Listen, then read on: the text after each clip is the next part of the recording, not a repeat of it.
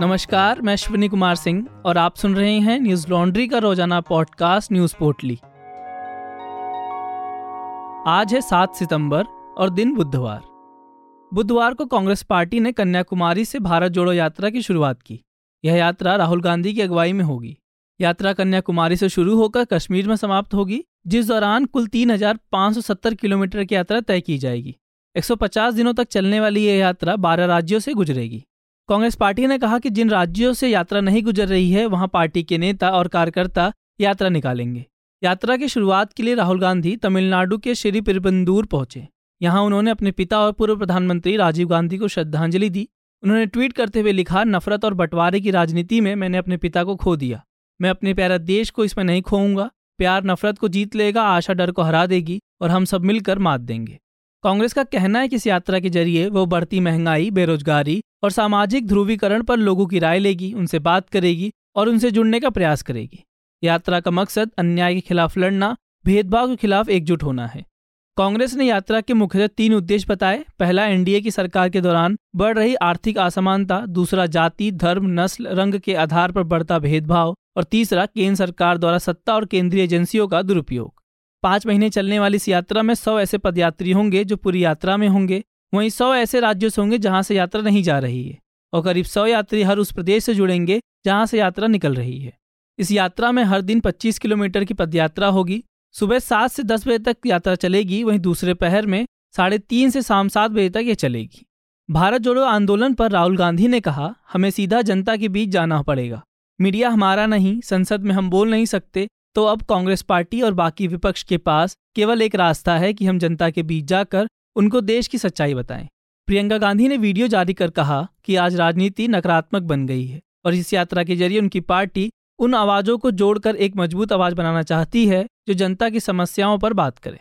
BJP ने इस यात्रा को ड्रामा करार दिया है। बीजेपी का कहना है कि यह आंदोलन असल में गांधी बचाओ परिवार आंदोलन है। देश की राजधानी दिल्ली में इस बार भी दिवाली पर पटाखे जलाने की पाबंदी रहेगी। दिल्ली के पर्यावरण मंत्री गोपाल राय ने बुधवार को कहा कि राष्ट्रीय राजधानी में एक जनवरी तक सभी तरह के पटाखे के उत्पादन, बिक्री और इस्तेमाल पर रोक रहेगी। उन्होंने कहा कि यह प्रतिबंध पटाखों की ऑनलाइन बिक्री पर भी लागू है। गोपाल राय ने ट्वीट करते हुए लिखा कि दिल्ली में लोगों को प्रदूषण के खतरे से बचाने के लिए पिछले साल की तरह इस बार भी सभी तरह के पटाखों के उत्पादन, भंडारण, बिक्री और उपयोग पर पूरी तरह प्रतिबंध लगाया जा रहा है, ताकि लोगों की ज़िंदगी बचाई जा सके। मंत्री ने कहा कि प्रतिबंध को कड़ाई से लागू करने को लेकर Delhi police, Delhi pollution control board और राजस्व विभाग के साथ मिलकर कार्य योजना बनाई जाएगी। बता दें, पिछले साल भी दिल्ली सरकार ने 28 सितंबर से एक जनवरी 2022 तक दिल्ली में पटाखों की बिक्री और फोड़ने पर प्रतिबंध लगाने का आदेश दिया था। साल 2021 में जब पटाखों पर बैन लगाया गया, तब एनजीटी के आदेश के खिलाफ याचिका सुप्रीम कोर्ट में दाखिल हुए। तब सुप्रीम कोर्ट ने पटाखों पर बैन लगाने के मामले में एनजीटी के आदेश में दखल देने से इनकार कर दिया था। कोर्ट ने कहा था कि एनजीटी के आदेश में ही स्पष्ट है कि जिन इलाकों में हवा की गुणवत्ता खराब होगी, वहाँ पटाखों की बिक्री और चलाने पर बैन रहेगा। जस्टिस ए एम खानविलकर और जस्टिस संजीव खन्ना की बेंच ने कहा था कि पटाखों का स्वास्थ्य पर कितना बुरा असर पड़ता है, इसके लिए किसी अध्ययन या शोध की ज़रूरत नहीं है। कर्नाटक की राजधानी बेंगलुरु में बाढ़ से जनजीवन अस्त व्यस्त हो गया है। शहरों में लोगों के घरों, इमारतों और ऑफिसों में पानी घुस गया है।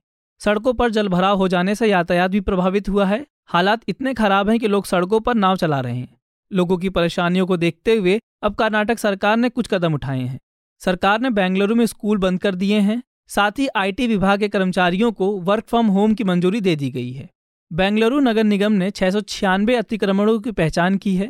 निगम का कहना है कि इन्हीं की वजह से शहर में बारिश का पानी भर रहा है। इन अतिक्रमणों को जेसीबी के ज़रिए गिराया जा रहा है। सबसे ज़्यादा 175 अतिक्रमण महादेवपुरा में मिले।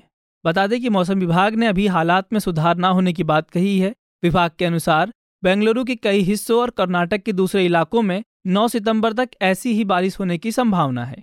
बुधवार को कर्नाटक के मुख्यमंत्री बसवराज बोमई ने राज्य के अन्य अधिकारियों के साथ मिलकर बाढ़ प्रभावित इलाकों का दौरा किया। इस दौरान उन्होंने कहा, बारिश ने इस साल पिछले 90 सालों का रिकॉर्ड तोड़ दिया है। 2017 के आंकड़ों के मुताबिक बेंगलुरु शहर में अठहत्तर फ़ीसदी हिस्सा कंक्रीट से ढका हुआ था, लेकिन नया आंकड़ा बताता है कि शहर के 90 फ़ीसदी इलाके में नई इमारतें बनी हैं, लेकिन पानी की निकासी के सिस्टम को सुधारने के लिए कोई व्यवस्था नहीं की गई। बुधवार को कर्नाटक हाईकोर्ट ने पूरे मामले पर संज्ञान लेते हुए बेंगलुरु महानगर पालिका को हर वार्ड में लोगों की शिकायतें सुनने और उनका समाधान करने के लिए शिकायत कमेटी बनाने का निर्देश दिया है। जस्टिस आलोक अराधे और जस्टिस एस विश्वजीत शेट्टी की पीठ ने फैसला सुनाते हुए कहा, प्रत्येक वार्ड में वार्ड इंजीनियर को निवासियों की शिकायत से निपटने के लिए सूचित किया जाएगा। बता दें कि बाढ़ को लेकर मचे कोहराम पर कर्नाटक के मुख्यमंत्री ने कांग्रेस सरकार के कुशासन को जिम्मेदार ठहराया। इसके साथ ही मुख्यमंत्री ने कहा, राज्य में एनडीआरएफ की टीमों को रेस्क्यू के लिए तैनात किया गया है, साथ ही प्रभावित लोगों को आर्थिक सहायता देने की भी बात की। सीबीआई ने बुधवार को पश्चिम बंगाल कोयला तस्करी मामले में बड़ी कार्रवाई की। एजेंसी ने पश्चिम बंगाल के कुल छह इलाकों में छापेमारी की, जिसमें ममता बनर्जी सरकार के कानून मंत्री मलय घटक का आसनसोल स्थित घर भी शामिल है। इससे पहले मलय को 2 सितंबर को सीबीआई ने पूछताछ के लिए समन किया था। पूछताछ में सहयोग न करने पर उनके ठिकानों पर रेड की गई है। मीडिया रिपोर्ट्स के मुताबिक मलय घटक पर कोयला तस्करी का आरोप है। सीबीआई ने जिन ठिकानों पर छापेमारी की, वह सभी मलय से संबंधित बताए जा रहे हैं। उन्हें फिर से पूछताछ के लिए 14 सितंबर को बुलाया गया है। आसनसोल के पास कुनस्तोरिया और कजोरा इलाके में ईस्टर्न कोलफील्ड की पट्टे पर दी गई खानों से कोयले का अवैध खनन किया गया था। यहाँ कोयले का अवैध खनन किया गया। सीबीआई के मुताबिक अवैध खनन के ज़रिए 1300 करोड़ रुपए की लेन देन का संदेह है। इसी मामले में सीबीआई ने पश्चिम बंगाल के मुख्यमंत्री ममता बनर्जी के भतीजे और तृणमूल कांग्रेस के राष्ट्रीय महासचिव अभिषेक बनर्जी से भी पूछताछ की थी। इसके अलावा पिछले सप्ताह ही ईडी ने भी अभिषेक बनर्जी से सात घंटे तक पूछताछ की थी। इससे पहले बुधवार को ईडी और इनकम टैक्स ने देश में सौ से अधिक ठिकानों पर छापेमारी की। ये छापेमारी मिड डे मील में कमाई, पॉलिटिकल फंडिंग में टैक्स चोरी और शराब घोटाले जैसे अलग अलग मामलों में की गई है। यह कार्रवाई दिल्ली, राजस्थान, महाराष्ट्र, उत्तर प्रदेश, छत्तीसगढ़ और उत्तराखंड समेत सात राज्यों में की गई। हाल के समय में सीबीआई, ईडी और इनकम टैक्स का उपयोग विपक्षी नेताओं के खिलाफ बढ़ गया है। दिल्ली में आम आदमी पार्टी की सरकार के उप मुख्यमंत्री मनीष सिसोदिया के घर पे भी सीबीआई ने रेड की थी। यह रेड दिल्ली शराब नीति में भ्रष्टाचार से जुड़े मामले को लेकर था। न्यूज़ लॉन्ड्री ने इस मामले में रिपोर्ट की है, जिसमें आम आदमी पार्टी ने आरोप लगाया है कि यह कार्रवाई हम पर इसलिए हो रही है क्योंकि एनवाईटी ने हमारी शिक्षा व्यवस्था की तारीफ़ की है। इससे पहले ईडी ने दिल्ली के स्वास्थ्य मंत्री सत्येंद्र जैन को भी गिरफ़्तार किया था। न्यूज़ लॉन्ड्री सौ प्रतिशत विज्ञापन मुक्त मीडिया प्लेटफॉर्म है, जिसका मतलब है हम किसी सरकार या कॉरपोरेट से कोई विज्ञापन नहीं लेते, इसलिए हम जनहित की खबरों को प्रमुखता से कर पाते हैं। न्यूज़ लॉन्ड्री को सपोर्ट करें ताकि हम आप तक जनहित की खबरों को ला सकें। हमें सपोर्ट करने के लिए सब्सक्राइब करें और गर्व से कहें, मेरे खर्च पे आज़ाद हैं खबरें। मंगलवार को ब्रिटेन की नई प्रधानमंत्री लिज ट्रस की अगुवाई में सरकार के मंत्रिमंडल का गठन किया गया, जिसमें भारतीय मूल की सुएला ब्रेवरमैन को गृह मंत्री के रूप में नियुक्त किया गया है। बयालीस वर्षीय सुएला पहले भी सरकार में महत्वपूर्ण पदों पर रह चुकी हैं। बोरिस जॉनसन की सरकार में वो अटॉर्नी जनरल के पद पर रह चुकी हैं। इससे पहले बोरिस जॉनसन की सरकार में भारतीय मूल की प्रीति पटेल इस पद पर रह चुकी हैं, लेकिन प्रधानमंत्री के इस्तीफे के बाद उन्होंने भी इस्तीफा दे दिया था। सुएला प्रधानमंत्री पद के लिए लिज ट्रस्ट के विरुद्ध चुनाव में खड़ी थी, पर प्रधानमंत्री की दौड़ से बाहर होने के बाद उन्होंने लिज को अपना समर्थन दे दिया था। सुएला ब्रेवरमैन भारतीय मूल के हिंदू तमिल परिवार से हैं। सुएला ने कैम्ब्रिज यूनिवर्सिटी से लॉ में डिग्री हासिल की है।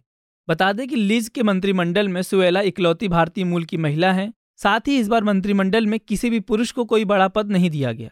लीज के मंत्रिमंडल में थेरेसी कॉफे को उप प्रधानमंत्री बनाया गया, कौसी कॉटेंग को वित्त मंत्री बनाया गया, वहीं जेम्स क्लेवरली को विदेश मंत्रालय की ज़िम्मेदारी सौंपी गई है।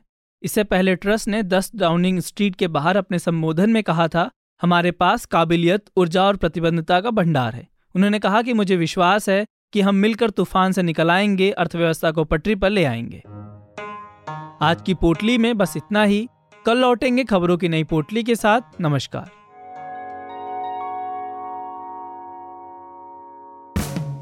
न्यूज़ लॉन्ड्री के सभी पॉडकास्ट ट्विटर आई और दूसरे पॉडकास्ट प्लेटफॉर्म पे उपलब्ध हैं। खबरों को विज्ञापन के दबाव से आज़ाद रखें। न्यूज़ लॉन्ड्री को सब्सक्राइब करें।